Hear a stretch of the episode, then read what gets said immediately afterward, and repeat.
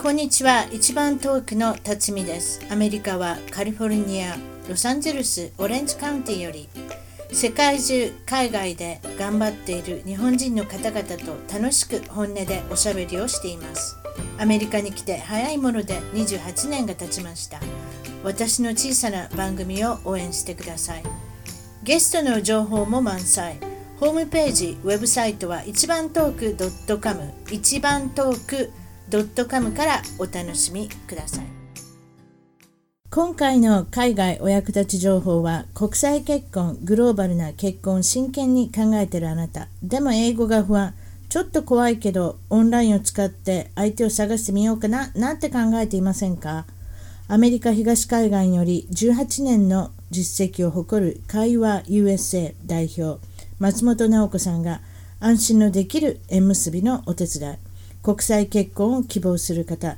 海外在住者の結婚を手取り足取りサポートしますまずはスカイプでの無料相談メルマガ登録お試しのメンバー会費は1年で2万2000円月々わずか1800円ほどメンバーの情報をはじめ細かな国際結婚までの成功術を公開東京シンガポールロサンゼルスサンフランシスコニューヨークで行われるスピードデートバーベキューパーティー婚活セミナーなどに参加直子さんとの直接対面での相談はニューヨークニュージャージーで実施中今すぐスカイプ無料相談の申し込みメルマガ登録は会話 -usa.com 会話 -usa.com 会話 -usa.com までそれでは今日の一番トーク海外で頑張る日本人はアメリカに6年目カリフォルニアパサディナより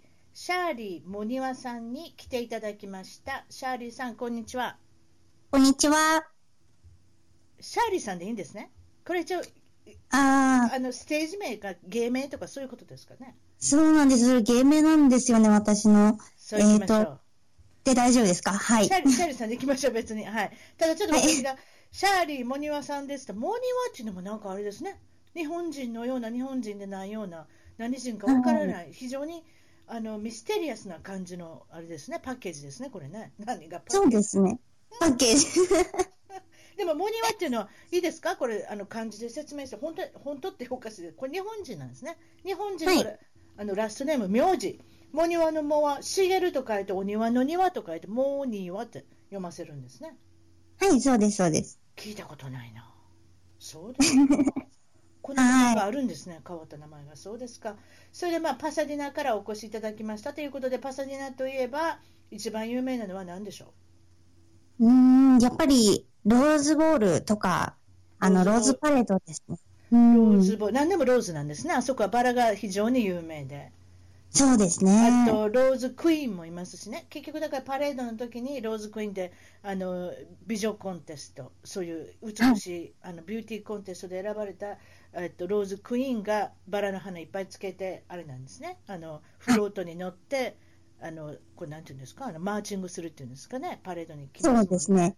は1い。月1日がすべて、あそこの町は1月1日で始まり、1月1日で終わる、盛り上がるのも、もう全世界にローズパレードも放送されるし、あとはローズボールっていうのはアメリカンフットボールで有名な UCLA の本拠地で、あそこでコンサートもしますね、あれそこ10万人入りますんでね、しますね、はい。私行きました、コンサート、ディペッシュモード。あ、本当ですかへえ。ディペッシュモードなんか知ってるかあなたもまだ生きてないか、生きてない かって言うか、生まれてないか。生まれてないかも。生まれてない、デペッシュモード好きだったんです、90年代ですね、はい、懐かしい、素晴らしかったですよ、まあ、まあ、そういったことで、あの大きなスタジアムで、まあ、音はねあの、コンサート会場って、10万人も入ったらもう一つですけどね、でも雰囲気が面白いですよね、いっぱいファンが入るっていうことでね、大きなスタジアムはあの、特にこちらは、アメリカンフットボールがするスタジアムは大体10万人、8万人ぐらい入りますんで、もう大変なことになってますね。そうですかそれで、えっといかがですか、ここでアメリカという国のことを、おあのおっしゃってた、国民性、どんなお国かっていうのは、どう思います、うん、やっぱりあの、なんだろう。えっ、と、個人個人とか個性とか、そういうそれぞれの、なんだろう、大切な部分っていうのをすごい活かしてくれる国だと思います。 まあ確かに個人尊重尊重してますね。はい。ええ、ということですね。でもまいまあ言えば自分で自立しなきゃいけない部分もありますね。自分で何でも,、はい何でもしなきゃいけない誰。誰もあんまりガイドラインをくれない。日本っていうのはやっぱりガイドラインとかこうしなさい、うんああしなさいって言ってくれる国だけれども、こっちの方がはいこれしなさいって言ってクリエイティブなことを聞きますね。だから迷う方もいるでしょうね。そういった意味ではね、個人的に能力を発揮できるけれども。あの日本人の文化とは少し違うような気もせんでもありませんそういうところどう思いますうん、ありますね。あの、むしろなんだろう、日本ってこう、集団的に捉えるじゃないですか、いろんなことを。そうそうそうそううん、でも逆に今度、個人として動かないと始まらないっていうところがなんか大きいですよね、こっちは。うん子供でもやっぱ個人っていう見方しますもんね例えばうん。子供がこういうことしてるしたいから親が決めるんじゃなしにっていう感じで個人を尊重するってそういう意味ではね、うん、だから あの慣れたらいいですけど慣れなかったらなかなか難しいかもしれませんねひ人によってはね、そういう意味では個人を尊重するっていうのはそうですかそれで今やっておられるのはなんかあのボイストレーニングのコーチングはとい、そういでうすこ。とは、ボイストレーニングのコーチングを習う人は、歌手になりたい人ですか、歌手になりたい人あの、いろいろ、はい、いろいろです、本当に。どう いうどういう目的でボイストレーニングしたあの習ったらいいんですか例えば。えっと、やっぱりもちろん、その歌手になりたいっていう人もいらっしゃるし、うんあとは、あの、普通に日常的にこう、会話をする上で、うんあの、なんだろう、うまく喋れない、自分の声があんまり好きではないから、あの、その声を改善していきたいとあーか。ということは、自分のくあの声に自信を持たせる。そうです、そうです。私もこれやる前、ものすごく自信なかったんですよ。であ、そだかうなのら、こんなん喋れるかなと思いや、喋りは喋りなんですけどね、もともと。でも、声が嫌いだったんですよ。いや、今もきああんーまま今もあんまり好きじゃないですよ。あの編集とかするときに自分の声聞かなきゃいけないじゃないですか。まはあ、い。でも、慣れましたけどね。でも、やっぱり、皆さん、このゲストに出てきてくれた人で、声が自分の声があんまり好きじゃないっておっしゃって、あのうん自分のエピソード聞けない人もいっぱいいますもんね、たまにね。ああ、そうなの。うんはだいから自分の声にあの違和感があったり自信のない人って結構いるんだと思いますね。そうですか。例えばアナウンサーになりたい人とかそんなのも入ってくるわけですか。はい、そういう方も全然いらっしゃいます。うん。女優さんになりたいとかあのもありますね。はい。あの、演技とかそっちの方面でっていう。演技方面ね、あと声優とかっていうんですか。あの声だけであの女優さんされ女優俳優さんされてる方ね。そうですか。はいそれでもちろんそのまあレッスンをまあスカイプでやってみたり、いろんなことやってみたり、その実際問題あの実際に会ってやったりするんですが、そしたらは私辰巳がですね、はいあの生徒になるっていうことをちょっとやってみましょうか ね。はい。はい、やってみましょうか。でシャーリーシャーリーさん先生、モニワ先生についてですね。そしたはらい何をしたらいいですか。えっ、と、じゃあ、まず、今日は簡単なところで。ね、えーと簡単にしてください。聞いてる方も聞いてね。はい、どうぞ。はい。えっ、と、じゃあ、ビブラートの練習をしていきたいと思います。はいどうぞ。えっ、と、じゃあ、声を出してもらうんですけど、好はい。きな音で、あーと出してもらって、そこから、あーと、あの、音を交互に少しずつ下げたものを繰り返していただきたいです。すごいですね。やっぱちょっと半音、ちょっとあれですね。あの違った音が綺麗にやっぱ先生は出ますね。あ、うるうるさいですね。私ごめんなさい。黙ります。やいや一応さんなんで黙ります。はい、行きます。あ、はいえ、あーをパンパンパンって言えばいいんですか？あの三回はい四回ぐらい。はいあーあーですか？あーで、えっ、と、あーあーってちょっと、あーってこういう感じですか？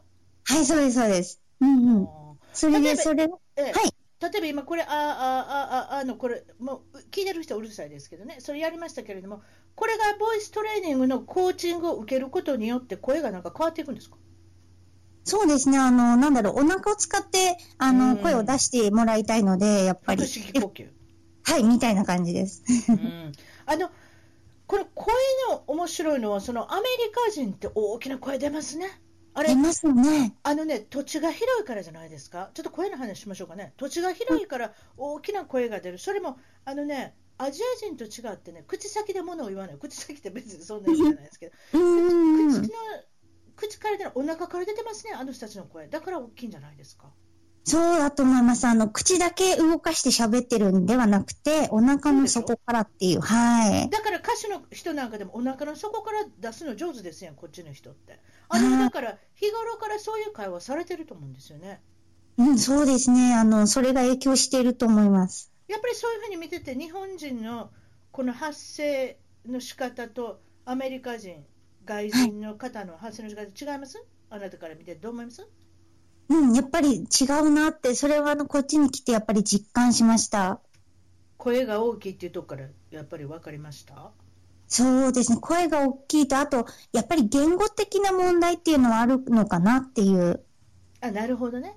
うん、もともとの、はい。確かにポシポシポシポシって喋るような言語じゃないですね。特にアメリカの英語っていうのはね、はい。大きな口を開いてはい。おしゃべりする言語かもしれませんね。なるほどね。そういったことであのコーチングをされているっていうことですね。それで、えーそそれでは突然なんですが、ペットの話に行きましょうか。なんでペットの話にするかって言ったら、打ち合わせの時に、ペットが、何のペットがいるんですかえっ、と、ギニピックですね。あの、モルモットちゃん日がいます。本でいうモルモットちゃんね。はい。 ギニギニピックってピックみたいなあの豚みたいな顔してないのに変わった名前がついてますね。ですよね。全然豚ちゃんっぽくないんですけど。 ギニーってあるでしょニューギニーのギニーですかねあれどういうことなんでしょうね。ちょっと私あはそいの名前の由来が全然分かってないですが、なんとそのモルモットを飼ってて可愛いモルモットちゃんが病気になった。はい。び病気になったんですか何の病気になったなんか、あの、もともとは単なる体調不良みたいな感じだったんです。そんなにひどいものではなかったんですけど、うん。うん。それで、なんだろうな、お腹の調子が悪くなったっていう感じですね。うーんよくあるんですかモルモットでお腹が悪くなるっていうのは。えっと、自分たちがこう、与えてあげる食べ物によっては、あの、良くなかったりもするし、食べ物って毎日のことですからね。ち必ゃ要んとしたいいものを食べなきゃいけないんでしょうね、多分ね。でも、モルモットの餌って書いてあって、それあげますもんね。なんかいろいろあるんでしょうね。そうですか。あ、それに体が小さいですからね。小さそういです時にいろんなものが入ってるんですから、ちょっと悪くなってもっと悪くなるでしょうね。早いこと。それも早いですよね、多分ね。あれ、いないくつぐらいまで生きるんですかあの、え普っ通は。と、寿命普通は、寿命5年くらいだと思います。あ、5年、あ、やっぱりあれですね、結構比較的もう落ちますね、やっぱりギニーはがいちょっと体が大きいからでしょうね、うんあのネズミなんか3年って言ってましたもんね、ああ、そうですね。あの、ラットとかとハムスターとかは短いですよね。短いよね、うん、うんそれでお腹がおかしくなって、獣医さんに連れてった、モルモットも見るでしょうね、獣医さんね、まあ、大体犬とか猫のイメージがありますけれども、ギニーピック連れて、いくらぐらい取られたんですか、その治療に。えっ、と、その時は多分500ドルぐらいだったと思い500 ます。 500も取られた。はい。あんなん1000円ぐらいで買えるのんちゃうん知らんけどいく、いくらで買えるのか知らんけど、でも、でもそんなこと言っちゃいけません、ペットなんですから、あなたの子供なんですからね、それはちゃんとやっぱり、でもあなたびっくりしたでしょ、500って言われたら。うーん、そうですね。あの、なんか、ワンちゃんとかを連れて行ってる感覚かなっていう。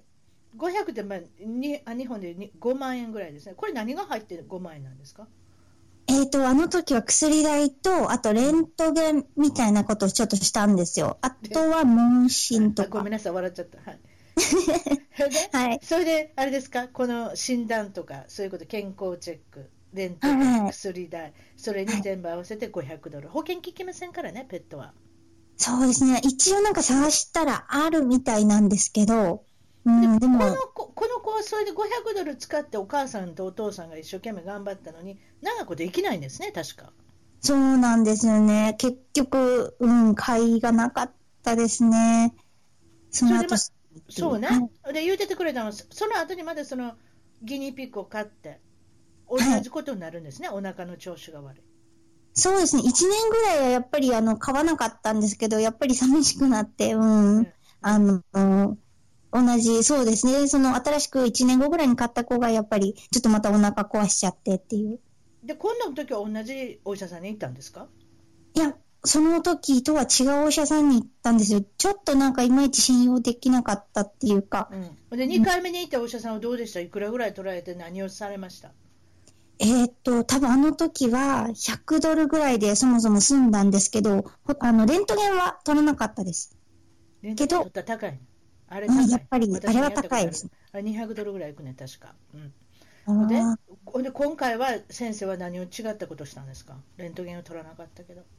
えーっと、取らなかった、レントゲンを取らなかったんですけど、あの、なんだろう。手術みたいな、ちょっと軽いオペレーションしてもらって、それでその値段で済んだんですよ。 1万円で済んだ。はい、すごい安かったんで100す。ドル。それ安いの、うん。ほーんそれ全然違う。5分の1やん。そうなんです。だから、病院によって全然違うんです。それもは手い。術までしてくれて。はい、そうです。あのね、獣医さんとかでもね、まあ医者まあ、まあ人間の医者と違ってね、獣医さんってのはどこがどういいかとか、そういう批評もそんなにあるようなないようなんじゃないですか。だからとりあえず近所に連れていくでしょ。いや、でもあれも見積もりしてくれるのかな、でも見積もりするにもお金いるでしょうね。そうですね。まず見ないと多分わかんないのかな、ねは。ねうん。ほんであの騙しやすいじゃないですか。だって患者さん喋らないから。はい そういうこと言ってない。ももちゃんどうお腹どうなの何か痛いのとか言って、はいとか言って、も物元が喋らないじゃないですか。喋らないですね。痛いのとか言って、なんで私、モルモットの声だったらこんな声出るか知りませんけど、ボイストレーニングしなきゃいけないですね、ギニーピークも。いや、でも、 そうですか、でも5分の1で済んで、なはんいで元気になったんですか、それで、そのはい、元気になったんですよ。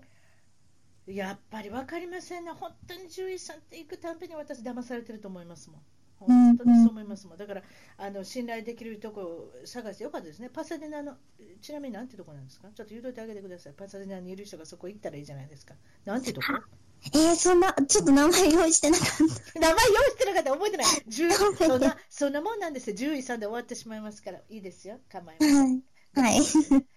そうです。あででももう一つ、はいもう一つお話ししてたのは、はい次はスマホ、セルフォン、携帯をなくして、うん。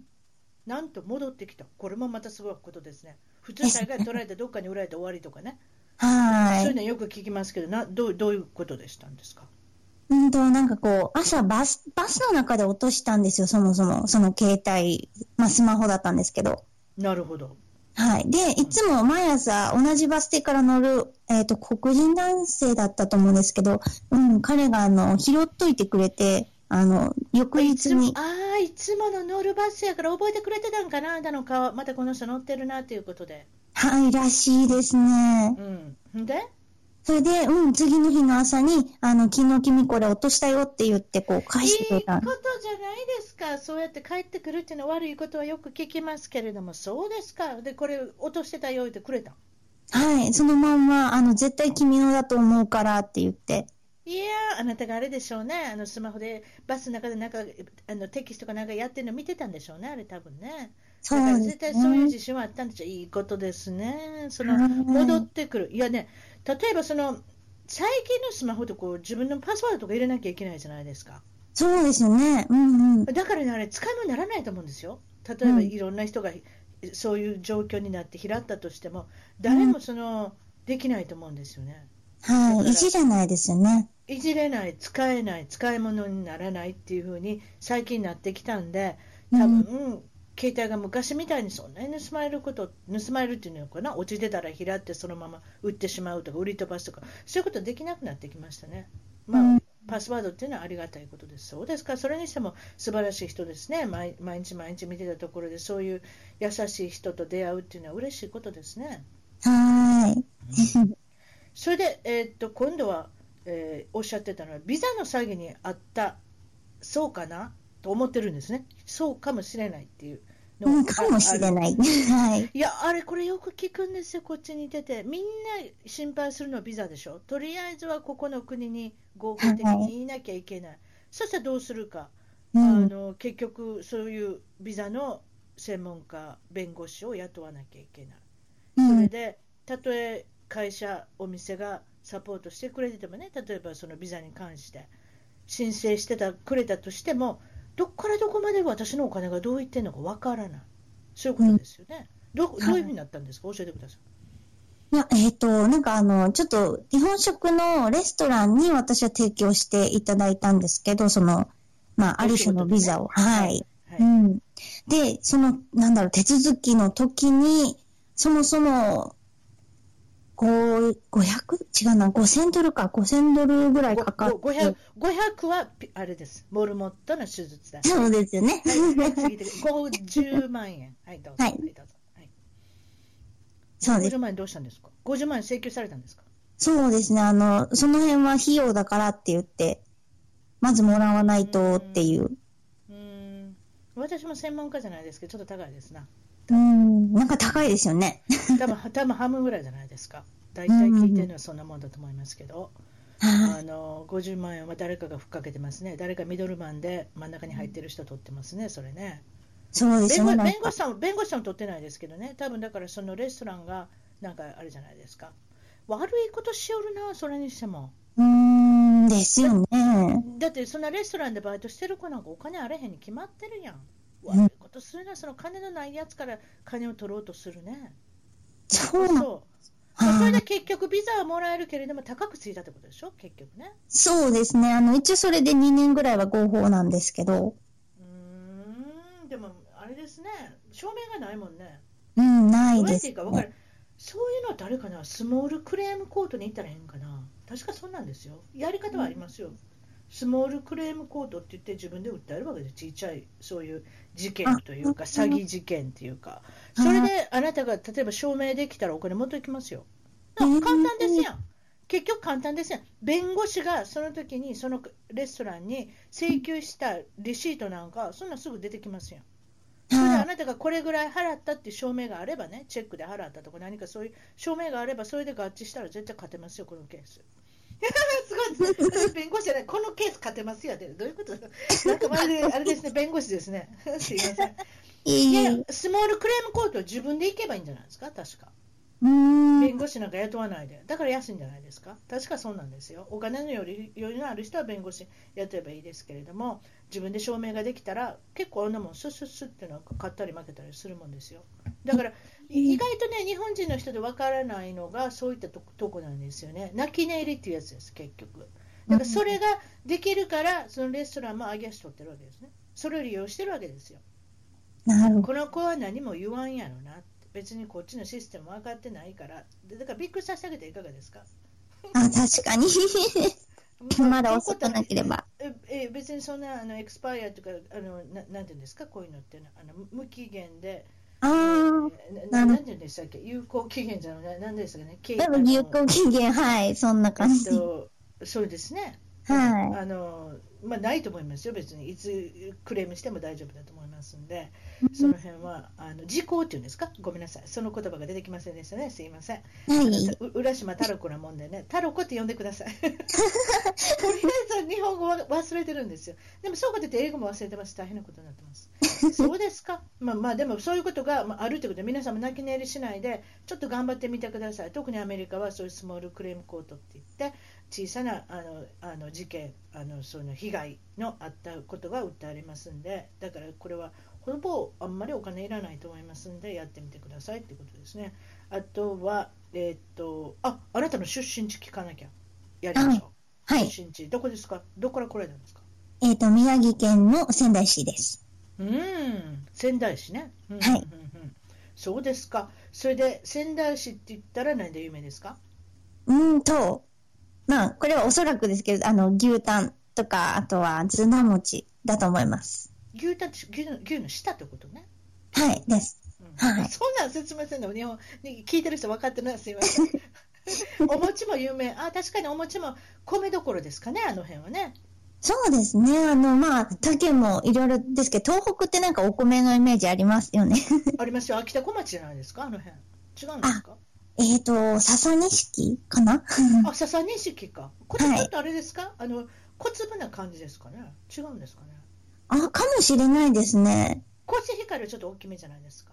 はい。うん。あのちっちゃういんこうあの粒の感じかなと思ってるんですけども、そうですか。お米が美味しい。まあでこれでも美味しいですけどね。日本はね、本当にお米でこうあの。あのなんていうの夕食がは始まったりとか、まあ、それで決まるっていうか、お米まずかったらダメですもんね。そうそうですか。仙台弁ってあるじゃないですか、仙台の言葉。はい。どういうふうなことですかなんとかだっちゃうんですかなんとかだっちゃ、うん、だっちゃはありますね。 ちょっと言うてみてください。あの、先あのシャーリー先生から。谷先生とかえ、なんか、なんかじゃあお題をください。 お題、えーっと、はい 今日はどこ行ったんですかっていうのはどういうんですか今日はどこ行ったんですか今日はどこに行ったんですかってなんて言いますえっ、と、今日、えー、なんだろう、今日どこ今日はおどったどこおっどたこ、どこおっ、どこさおったうん。どうさおったどこさおったですね。あ、どこさおったううん、どこさおあっどたことか。さおった。うんうん、多分。そうですか。例えば、あなたのこと嫌いっていうのはどういうんですかお前のことすかね。お前のこと好かねお前のことすかね。多分。え。お、面白いですね。好かねえっていうのは好きじゃないっていう言い方ですね。嫌いっていう言い方じゃなしに。はい。ね。これなんか英語みたいですね。そうで I す don't ね。 like you ですね。まるで。はあ仙台弁は英語と似てるかもしれない。I don't like you じゃないですか。い。かもしれないで。否定するときは like が否定形になるんですよ。はい。ででもあの普通の日本語はあなたのこと嫌いって言うじゃないですか。うん。ねほうこれ面白い。うん仙台げ仙台弁は実は英語と文法が似てたっていう、まあ、まあ何でもいいです言葉遣いが似てるってんそれでお父さんは何されてた方ですかお父さんがあのちううんん小さい、あ頃の、小さい頃、小さい頃は、なんか多分、最初はおもちゃ関係で、そっから多分映画とかそういう関係に行ったんだと思います。あんまり詳しくは知らないです。詳しくは知らないけれども海外によくおと行くお父さんでお家にはいなかったんですね、ほぼ単身赴任で東京にあの行っておられたお父さんはい。なぜ海外に行くかっていうのは、あれでしょ、プレミアとか、例えば高校主のそちらの方のプレミアのパーティーに行ったりとか、そういうこといっぱいされてたんですよね、確かね。そうですね。多分そうなんだと思います。うん、多分そうだと思う。なんで私の方が用意してんの でも洋画ってそうじゃないですか。はいどの映画が日本で当たるかっていうのがあるわけでしょ。多分それを買ってほしいから、一生懸命いろんな人招待して、イギリスだら、アメリカだらっていうことで、いろいろ行かれたんじゃないですか。そこでどの映画をするっていうふうな、あの、高校先が決めるんじゃないですかね。私はそう単単にそう思ってるだけなんですけど、多分お父さんもそういったこと関係をされてたんだと思いますね。海外に行ったっていうことはね。それじゃアカデミー賞とかあんなこともあんなとこも行ったんですかね。どうなんでしょう。多分招待されてたかもしれませんね。ですね。まあでもお父さんはよくお英語をしおしゃべりをする。日本にえーっと日本のお家の中で日本英語をしゃべってた人なんですかあなたに。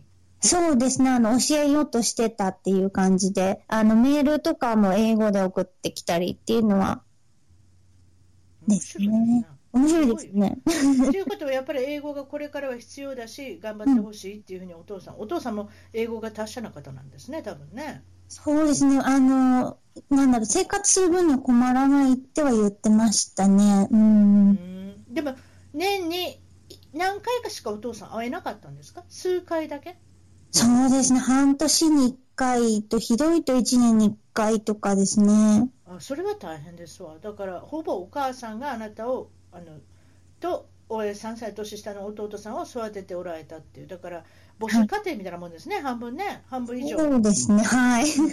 なるほどでもまあそういった E メールをしたりっていうそういうふうなあのコミュニケーションもうんあれでしょうね欠かさなかったお父さん比較的放任主義お父さんいませんのでねとりあえずは放任主義だっておっしゃいますけど、うんそんな感じですかお母さんもい比較的うあん。の放任主義、まあ、あなたのやりたいことをやりなさいと、そういうような感じやりたいことやりなさいだったらよかったんですけど、私が決めたことをやりなさいっていう感じです。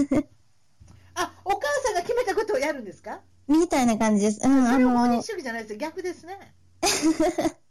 なんか、その、放任主義的に振る舞うけども、なんかこうあい、やそういうことか。はい、なんかかかるんですよ、この、リ私スがト線リクト路。行きますから、その上その上を電車で行ってください、線路を行ってくださいってことですね、結局はい、そうです、そうです。あ線路から脱線したらお母さんがそれは違うと、あなるほど、そうじゃ放任主義じゃないですね、うん、なるほど、話が少しあれですけれども、全然それで子供の頃は何がお好きだったんですか、お遊ぶことは。子供の頃は、外で遊ぶのが結構好きでしたね。ああうの、ん探検したりとか、うん、ボールで遊んだりと か。うん、外遊びですね。それを欠かさなかったことはおじいちゃん。おじいちゃんも一緒に住んでたのはい、おじいちゃん一緒にいました。はい。どっちが、どっち型のおじいちゃんこれ、お母さん方えっと、お父さん方のおじいちゃおん。父さん方のおじいちゃんが、それはお母さん、煙たいですね。煙ごめんなさいそんな言い方しちゃいけないですけど、でもおばあおばあちゃんもいたんですかそうしたら。いや、おばあちゃんはもうずっと昔亡くなってたので、しかしお父さんも大変な人、いや、ちょっとごめんね、そういう言い方しちゃいけないけど、お父さんも自分のお父さん残して、おあなたのお母さんと、あれですか、あの家の中に置いといて、それはお母さん大変だったです。ですね。それはストレス溜まりますよ、今聞いただけでも。で、おじいちゃんと一緒に散歩行くのが好きだったと。おじいちゃんもやることないかもしれませんしね、あなたが相手してあげたっていうことで、絵を描いたり、本も大好き。うん、そうですね。あの、外で遊ぶのも好きだけど、中も別に好きでしそたりゃ。そうですよね、テレビばっかり見てるわけじゃない。その中で一番好きだったのは、やっぱり歌うことと。はい。はい。歌はもうあれですか、どのような歌が好きでした覚えてますどういう歌を好きだったですかうんと、日本の曲だと、小田和正さんが好きでした。 ?Of course? はい。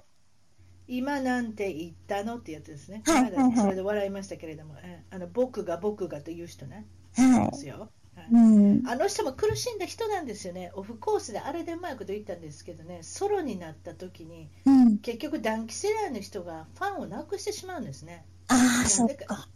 なんでかって言ったらね、あの人は独身かちょっと忘れ、独身あの人独身ですか、小田さん。覚えてないです。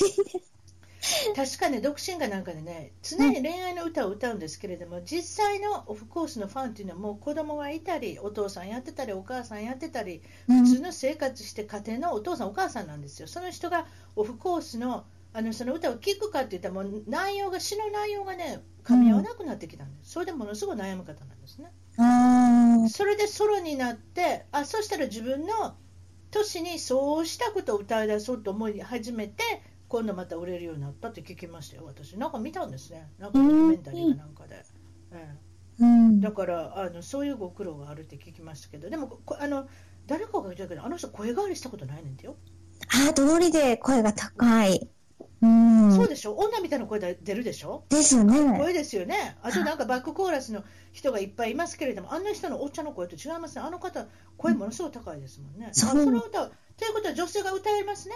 ボイストレーナーのシャーリーさ んが言うようにはい。た例えばキーが違うじゃないですか。男の人のこあの歌をカラオケで歌おうと思ったらキーが違うから、そこでできなくなるけど、小田さんの歌は多分できるでしょうね。そうですね。うんうん。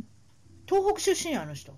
東北大学やん。ちゃうあ、そうでした うん、そうですよ。あなた何か通ずるものがあったんですかね、東北同士。 それは関係ない か。なんで私いっぱいいろんなこと知ってるんですか。詳しいですね。なんでか言うたのか、オフコースの解散コンサート行ってん、実は。 ええー、羨ましい。いや、実はあんまり行きたくなかったけど、友達が一緒に行って、一緒に行ってって言うから、そこで行ったんですよ。で、行ったらハマりましたね、やっぱりね。ああ、なるそりゃほど。、そりゃ解散コンサートです。もう大変ですよ。もう、小田さん、小田さんって言って。うん。あの人若白がですね、まあ、どうでもいいです けど、あのまあ、まあそういうことで、えーっと今度はアニメの声優さんになるのが夢だったと、この辺で。そうですね。歌は好きだったんですけど、やっぱり、あの、そうやって喋るのも好きだったので。あれですか、例えば自分でモノマネとかしてみたんですか、漫画のなんとかちゃんとか、なんとかそういうのなんか見て、アニメを見て、そんな全部覚えたりしませんでした、セリフとか。ああ、もしかしてやってたかもしれないです。あの、自分でこう、ラジオみたいに喋って、それをテープに撮ってって遊んでましたね。おお、やっぱりそういうことしてんねんね。は。ないるほど。やっぱ声というものに興味があるねんね、やっぱね、あなたお話聞いてるとね。は声い。優さんにしても歌手にしても声ということで図画工作そして美術音楽も大好きで学芸会にはとても張り切ってました学芸会って何したんですか学芸会は、なん、なんていうか、あの、そういう歌とか、あの、楽器とかをこう、じゃあちょっとこれやってっていうふうに言われることが多かったので、うん、うんうん、なんかソロでやったこともあったと思います。うん合唱コンクールなんかでもあの活躍されてたっていうことででちょっとここで違うのはやっぱり習い事は水泳書道卓球卓球うん卓球はこれは学校でやったんですか、これは学校ですね、クラブみたいなやつで。あれあれこっちでも卓球やる人いるし卓球ってどこでもやるよねそうですね、結構。でもやっぱアジアは強いですよね、ああいう、あの、なんですか、オリンピックとか見てたらね。ああ、東ヨーロッパ強いですね。あ、あっ確かちにの。方の人って上手ですね。たまはに白人がやってるの見て、ほう、白人も卓球やんのかと思って見たら大概たあのチェコスロバキアな、なんかあの、あチェコスロバキアって言うだけなのか、チェコって言わないからね。ごめんなさい私、この辺で年が出ますね。スロバキアがつくっていうのはだいぶ年の証拠ですね。 ええたし確かに卓球っていうのはね、あと美術部に勤しむ。あ美術部ね、それはあなたがさっき言ってましたよね、図画工作。これ、中学校でやっておられたっていうことで、い。そう。そはれでい。中学校3年よりボイストレーニング今のやってるお仕事のボイストレーニングの先生についてあなたが習い始めるんですねはい。そうです、そうです。これはなんでそんなこと始めたんですかうん、やっぱりその歌とか声に関係する仕事を将来していきたいなと思って、そうなったらやっぱり、なんだろう、ただこのまま何もしなかったらいけないなと思って、自分の声がその時好きでしたかいや、あの結構からかわれること多かったんですよ。だからお、正直嫌いでしたね。何をどうからはからからかわれたんですかあの、なんだろう、声真似されるんですよ。私がなんか、例えば学校で発言とかすると。うーんううん、誰かがこう、真似しようとしたりとか。うん。はい、ーんそうかうーんユニークですかね少し声がどうでしょうわからないですけれども可愛い声されてますけどねでもちょっと漫画チックみたいな声ですかねかもしれないですね。うんまあそういうことしちゃいけない、漫画チックって言ってもあれなんですけど、でまあ、もちろん歌手になりたいっていうことをこの頃思い始めたんでどのような歌手にを目指してたんですか、誰誰って言った方がいいですかね、どういうふうな歌う手、ん、誰えっ、ー、と、日本、マラヤ・キャリーさんとか、そうなんですか、ああ、マライマライア・キャリーはよく聞いてましたね。はい。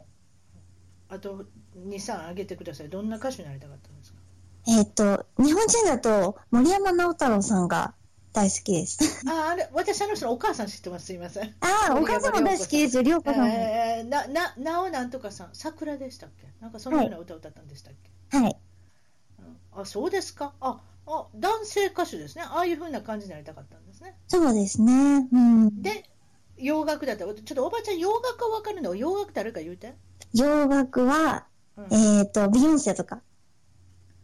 あ、ビヨンセ。ははいい。はいはいはいはいはい。ポップも歌える、綺麗な。ああの人、お綺麗ですもんね。まずその、すっごい歌は手というよい。りもものすごいお綺麗ですもんね。うだから、んまあ、まあ、まあ、マライア・キャリーはちょっとその手前の世代ですね。どっちかって言ったらね。うんビヨンセで育ってる時代ですもんね、あなたは多分ね。そうですか。えっ、と、まあそういうことで、はいえー今度高校受験になるんですけれども、うん。高校受験はとりあえず行かなきゃいけないけれども、うん。音楽志望だった。美術志望。音楽志望だけど音楽はないから美術志望だった。はい、なんかあの、やっぱり母親が音楽はダメっていう感じ音だっ楽ダメて。た。はい。あーそれでだ、っていう。はい。それで美術だったらどうなのかなって聞いたら、まあいいよっていう。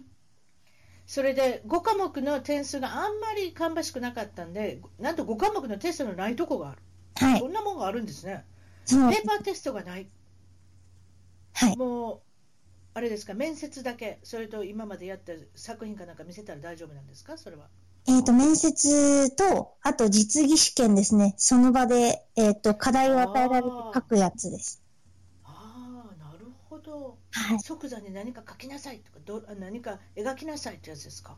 あなるほどね、それはすごいですね。それじゃあそういう傾向とか対策とか練れませんね。もう、もう、あれですか、うん本番で勝負、そんな感じえっ、と、一応対策として1年間勉強してたんですけど、あの、大体、その、なんか傾向ってあるじゃないですか、その自画像が出るとか、こういうモチそーうフあるんでですか、やっぱりなんかそういうふうな研究できたんですね、そみの学校たいのですね。はい。うん、あ自画像が出るうん 確かにそう自画像が出るってことは鏡見ながら描くんですか自分でそうです。鏡与えられて、それを見ながあーら。鏡を与えられてそれやるんですかははあそれは例えばその40人の定員の中でなんとちゃんと入学される見事合格されたっていうことでい。はい。そういうことです ねそれで学校は自由これもまた自由奔放主義運動会もなければうん。修学旅行もないはいも。しも行きたい人やりたい人がいれば自分でやってくださいうん。ということは誰かを待てなきゃいけないんですか自分がやるしかないわけですね。もしやりたかったら、そういうやりたいけどどうですかっていう運動を起こさないといけないっていう。で、が学校の法律っていうんですか規則もない。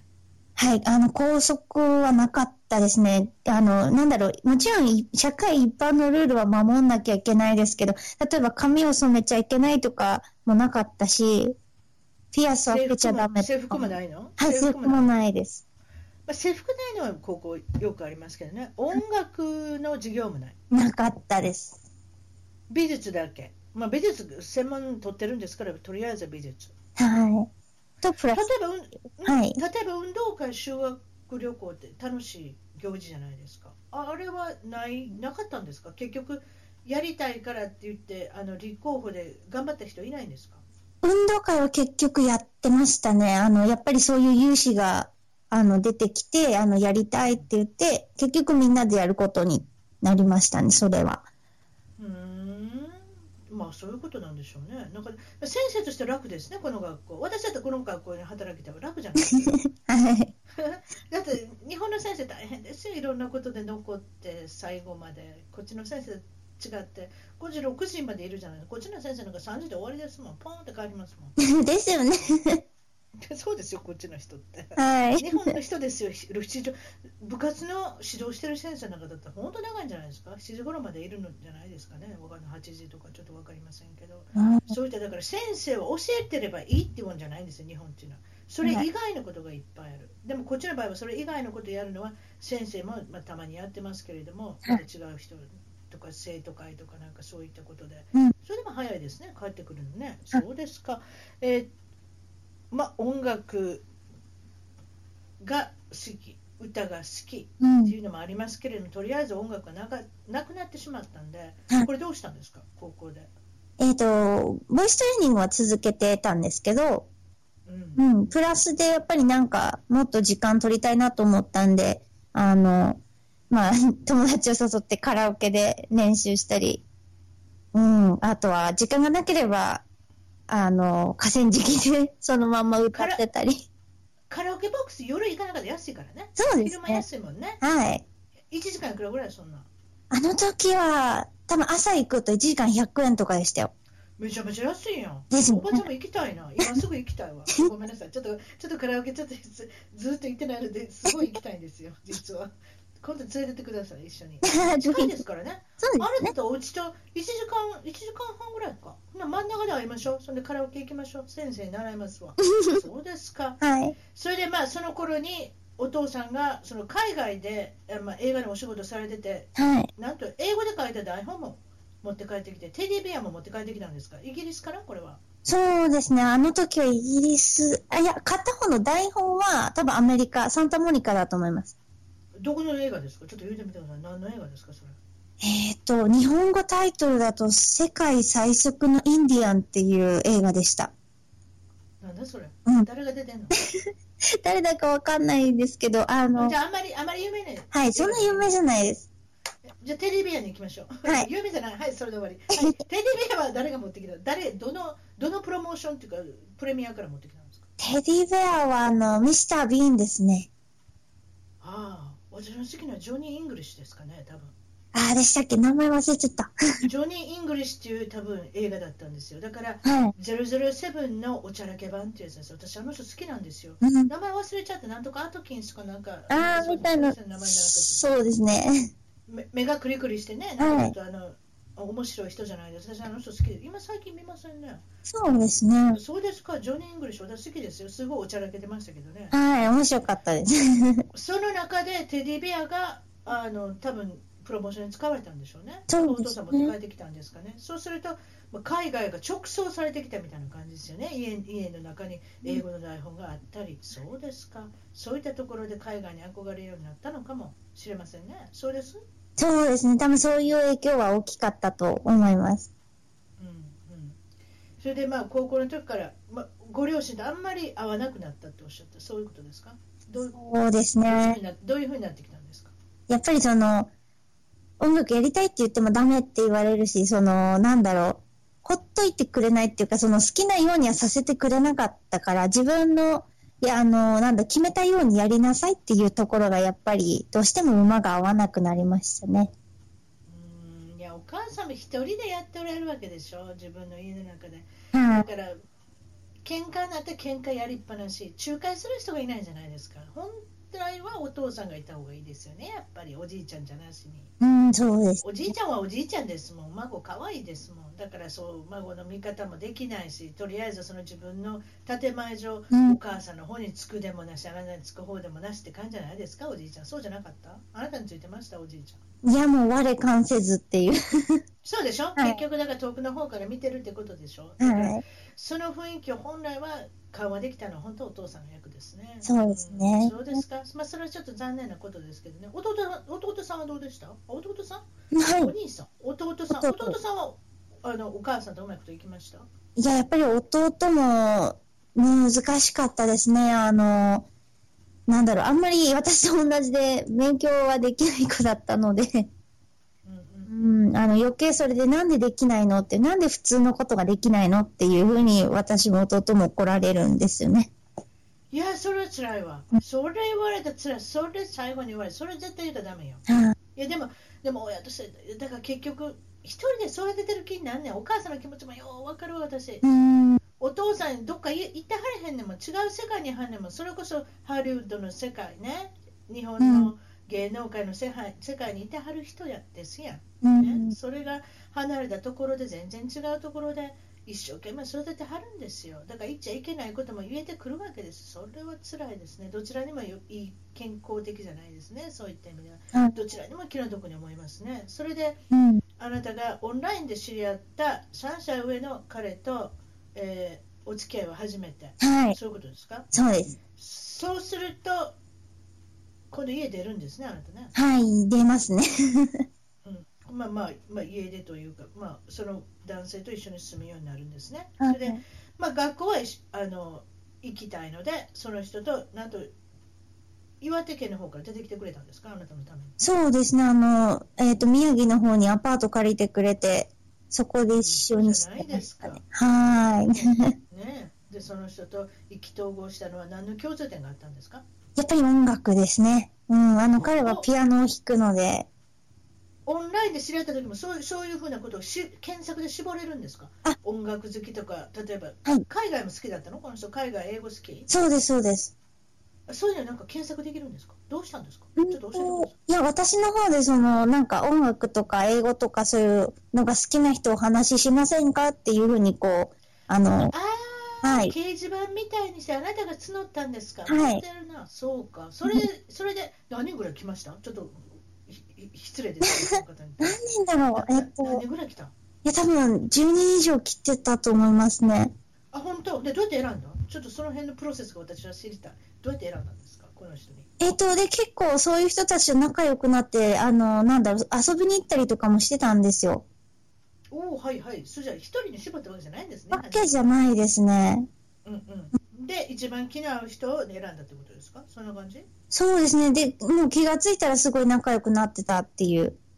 ああすごいじゃないですかということはその、まはあ、て結局これご主人になるんですね最終的にねはい、そうでご主人はその10人の難関をと突破したんですねです。 そうですね。じゃそういうことですね10倍ですね競争率それといきましょう、そういったらお俺はすごいなと思うじゃないですかはい。たった2人しか来えへんかったの前の2分の1の確率かってことになりますけどねはい。これも一応じゅ10倍ってことにしておきましょう。そうですか。で高校卒業後に音楽の専門学校。やっぱりこれは美術じゃなしに音楽の方に行きたかったし、あとやっぱりあのボイストレーニングもずっと続けておられて、やっぱりそういった方面に活躍したかったってことでしょうね。はい、そうですね。うん、で先生の勧めで、今度は養成所、これはプロのアーティスト、うん。例えばそういうことですか、歌手に本格的に歌手になったりとかっていうことですかそうです、そうです。そういう、あの、人を育てるような施設ですね。はうんうんうんうん音楽学校からまたそういう施設に今度はあれですね目を移すってことですよね。い。はい、あの、音楽学校と、今度養成所と、こう、あの、どっちも行かなきゃいけないっていう。あどっちもそれ大変ですね。はそれで、えっと、ボイストレーナーのお仕事もこの時からいただいてたんですね。あなたはボイストレーニングのお仕事をなんとこんな若い時からされてたってこい。うん、なんかあの、先生が、あの、この子ちょっと教えてみないというか、そういう感じで。はと。ではいはいはいってやったら、うんなかなかそれも楽しいと分かったわけですねい。。はい、そうですね。 てということはやっぱり歌手だけじゃないですねそういうお仕事もあるんだなっていうのも分かりましたしね。はい。分かりましたとかずっと分かってもう10年ぐらい習ってるから分かってるんですけれど も、はいまさかそれが自分に向いてるとはあんまり思わないじゃないですか。うん、思わなかったです。はい。だからあなたは今まで生徒さんだったわけだから今度自分で先生になってほうほうなるほどって思いますもんね自分に合ってるような気がするうん、ですね。そこ、はいねそういうことですねでそれから、まあ、海外に出て勉強がしてみたいやっぱり音楽の本場に行ってみたいうんっ、ていうことも考え始めるようになって、えーっとこれまだ彼氏とまだ続いてるわけですね先ほど言ったその音楽好き英語好きな彼とはい一緒、に一緒です。それで、それで、えー今度は一緒に行くわけじゃないんですね。これあなた一人でカリフォルニアストレスカレッジでお勉強することを決めると。そうですね。あの、最初に、それはまあ、専門学校のプランで、あの、半年間だったんですけど、あ、専門学校のプランで行ったんか。なるほど。はいでホームステイでそこでえっとなんとこの今のあのシャーリーという名前が生まれたんですね。これはどういうことですか。えっ、と、そこの、なんだろう、ホームステイした時に、あの、すごいお世話になった、あの、白人の女性がいたんですけど、まあ、いわゆるホホスストトフマァザミー。リーのママ。はい、ママでホす。ストマザーが、はい。えっとつけてくれたんですかあなたにう。ん、なんかその、なんだろう。本当のお母さんみたいにこういろいろ教えてくれるんですよ。で、多分子供の時にそういうのをあんまり愛情として感じていなかったので、すごい嬉しい。ああ、そこにお父さんもいたんですかそのお家には。はい、そのお父さんもすごいいい人なんですよ。うん。お父さんもいる、お母さんもいるう、んそして子供さん何人子供は、 ?3 人ぐらい。と、あとお孫さん一人ですね。はい。おお孫さんか、あなるほど、自分の子がもうすもう座ってしまったんで、はい。そういうことでお孫さんもいて、そしてあなたの面倒も見てるって素晴らしいご家庭ですね。はい。そそういったご家庭でいることができて、なんと、まあそうですねうん、少しこういった家庭もあるのかなって、垣間見ましたね、私もこういうふうになりたいと思ったんでしょう、多分うん、そうですね。こういう家族のあり方が良かったなというふうには思いましたね。あの、やっぱり寂しかったのかなっていう。そうですね、うんでもまあ、それを自分で選べませんからね、ですよねそういうことですね、でそれそ先ほど言ってたように、私はお母さんは大変だったと思います、お父さんも大変かもしれませんが、男はね、うん仕事で東京でバンバンやってたら、そんなに気にならなかったかもしれないけど、私はお母さんのことを思ったら、本当に大変で、もう本当に心が苦しいです、そういう意味では。私はお母さん業を今やってますんでね。はいあなたも多分お母さんになったら分かると思いますね、その辺は。だから、ひょっとしたらお母さんともっと仲良くなれるかもしれませんよ。そう言っておきましょう。はいお話にはいええそういうことですか。シャシャーリーさんという名前をいただいて、そこで、まあ、どの程度、どの程度英語ができたんですか。まあ、英語とやらなきゃいけない。音楽、音楽留学って言っても、はあいる程度英語喋れなきゃいけない。どんな感じでした。うーん、喋るのは全然問題なかったと思います。あの、日常的には。あ、そう。はいうんえっまと、あ、いろいろ日本で努力されてますもんね、お父さんとおしゃべりしたりとか。でもえ、英会話教室とか別に特別習ったわけでもないんですか、わけではないですね。うん、とやっぱりでも、音のできる人ってできるのよね。あ語学っていううのはね、学校の勉強の成績と全然関係ないんですよ。うんあのね、う歌の上手い人、楽器の弾ける弾ける人っていうのも、さっと語学上手になりますもん。へえ。音から入るから。ああ、そっか。 だから逆に言えば、音痴の人はちょっと無理ですよ。なるほど。音痴の人は音の感覚がいつも外れてるのでやっぱり語学も外れて覚えれないっうてんい。うかね、あの苦労される覚えれないって言い方しちゃいけませんね苦労されるということですねはい。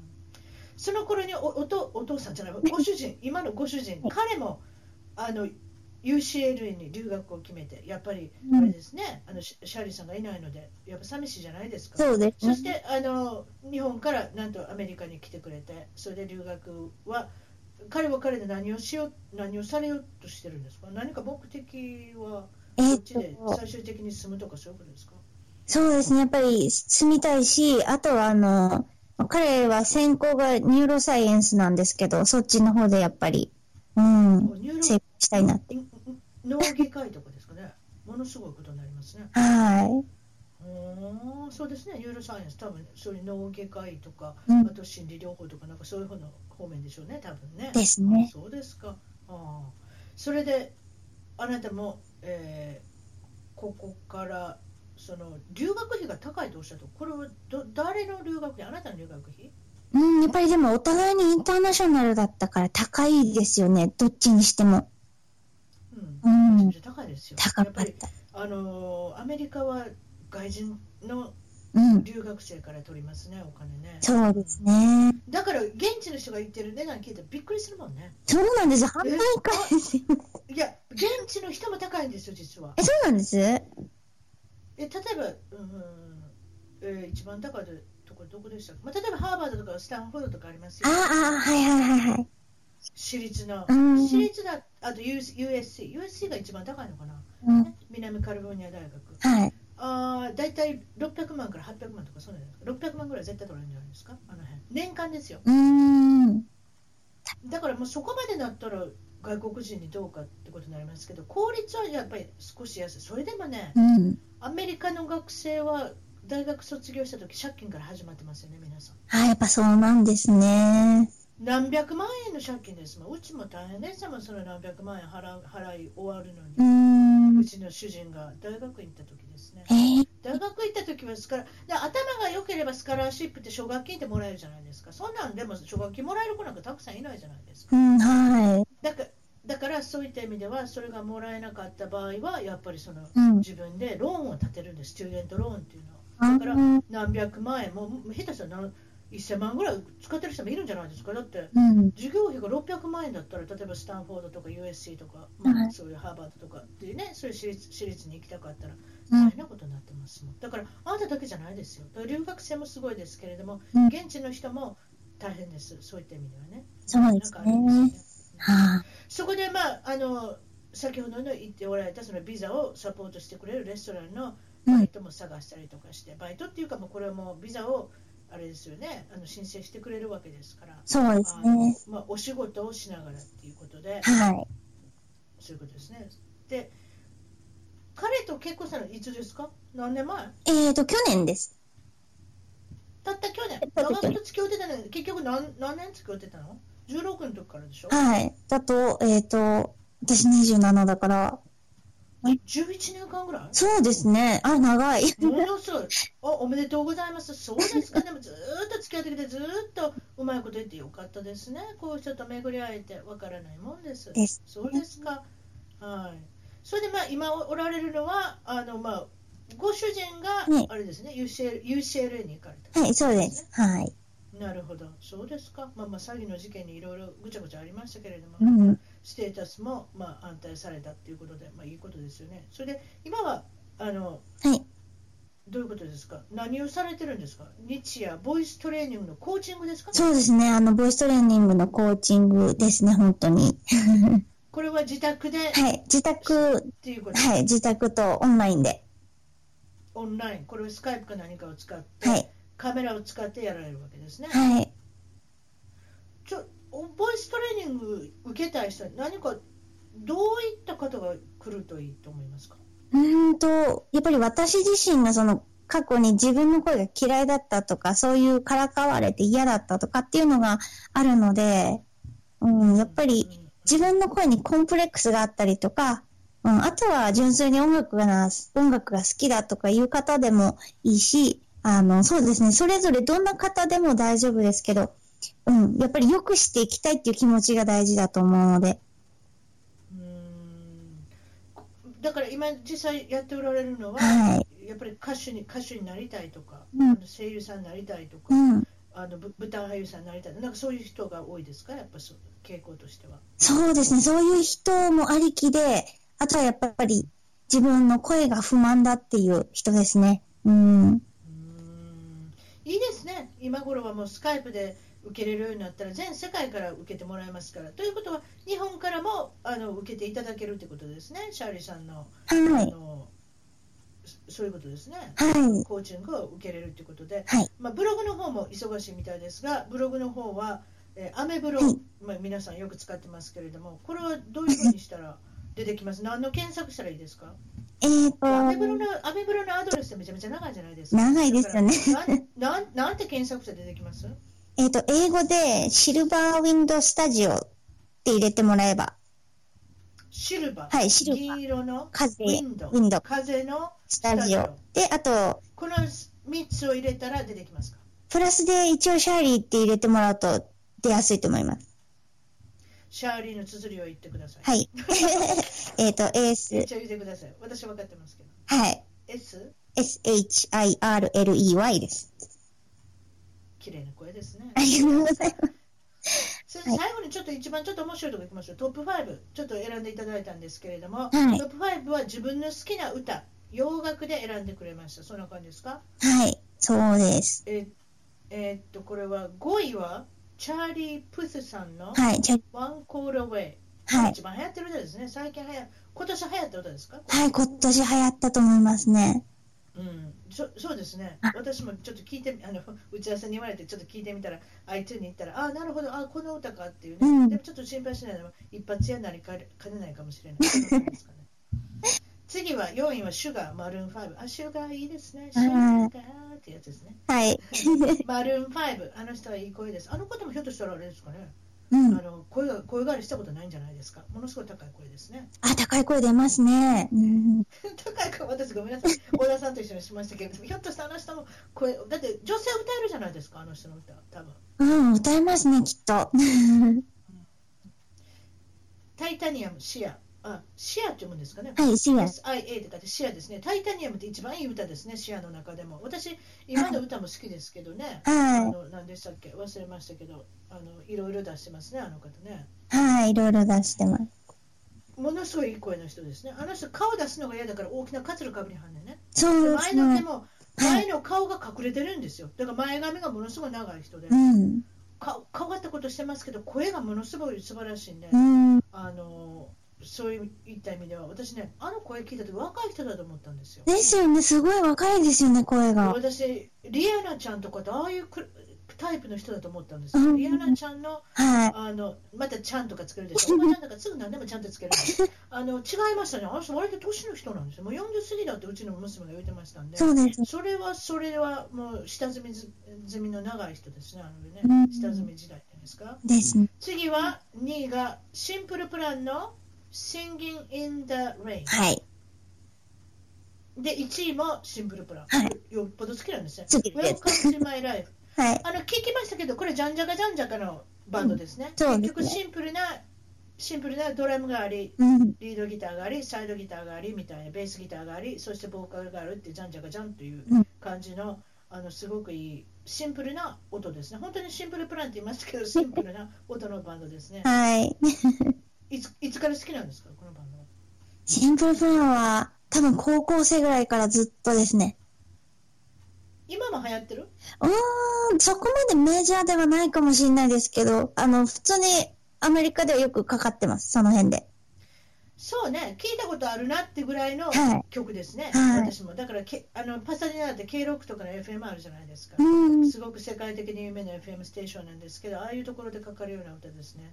はい。そうです今日よ。はとても忙しいところありがとうございました。楽しかったです。はい、楽しかったです。はい、はい、どうも、そしたらあの、えー紹介文、アメブロのあの住所なんか、それとあと連絡先ですね、あなたのコーチングが受けたかったら、はい。そういった連絡先、ちょっと言っておきますか、電話番号で言ったら、LINE かなんかのあれで言ったらいいんですか、 LINE は、えっと、 LINE は ID でよければ、はい、どうぞ言ってください。えっと、数字の5から始まります。